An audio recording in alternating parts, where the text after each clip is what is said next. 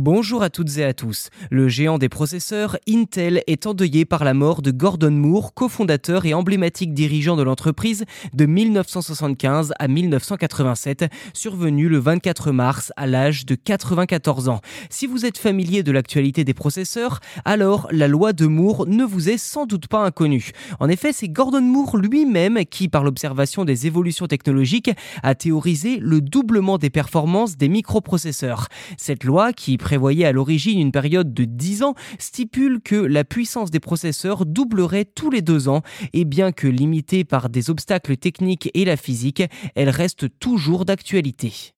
Petit retour vers le passé. Gordon Moore était l'un des pionniers du monde des semi-conducteurs ayant travaillé pour William Shockley, l'un des inventeurs des transistors, ainsi que pour Fairchild Semiconductor, une entreprise qui a essaimé ses talents dans le reste du pays, soit aux États-Unis évidemment. D'ailleurs, Intel est directement issu de Fairchild Semiconductor et grâce à la contribution de Moore, l'entreprise a connu un grand succès et est devenue un géant dans le monde des circuits intégrés. Pour Intel, Gordon Moore est devenu un mythe à tel point que la direction du groupe a donné son nom en 2022 au nouveau campus de ses usines dans l'Oregon aux États-Unis.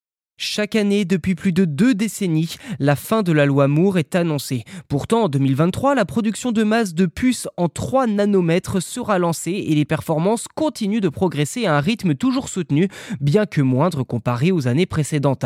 Lorsqu'Intel a été fondé, la taille des circuits s'exprimait en dizaines de micromètres. Et lorsque Gordon Moore a quitté la direction de l'entreprise en 1987, l'industrie venait tout juste d'entrer dans l'ère nanométrique, avec des puces gravées en 800 nanomètres. Aujourd'hui, on grave en 3 nanomètres, soit 266 fois plus fin en 36 ans. Après que la loi de Gordon Moore se soit ancrée dans les esprits, une autre loi est née, celle du coût de production énoncée par Arthur Rock, un investisseur dans les semi-conducteurs de la première heure et qui avait déjà misé sur des entreprises telles qu'Intel ou Apple.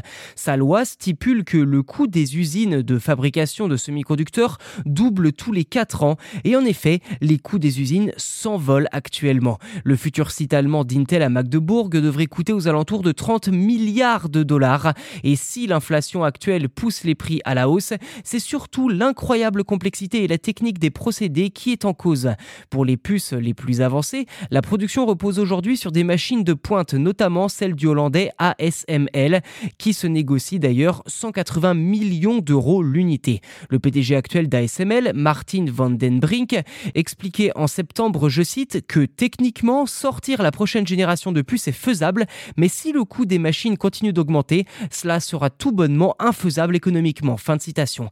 A voir donc si la théorie d'Arthur Rock ne finira pas par prendre le pas sur la loi Moore, même si, jusqu'à aujourd'hui, Gordon Moore a toujours eu raison.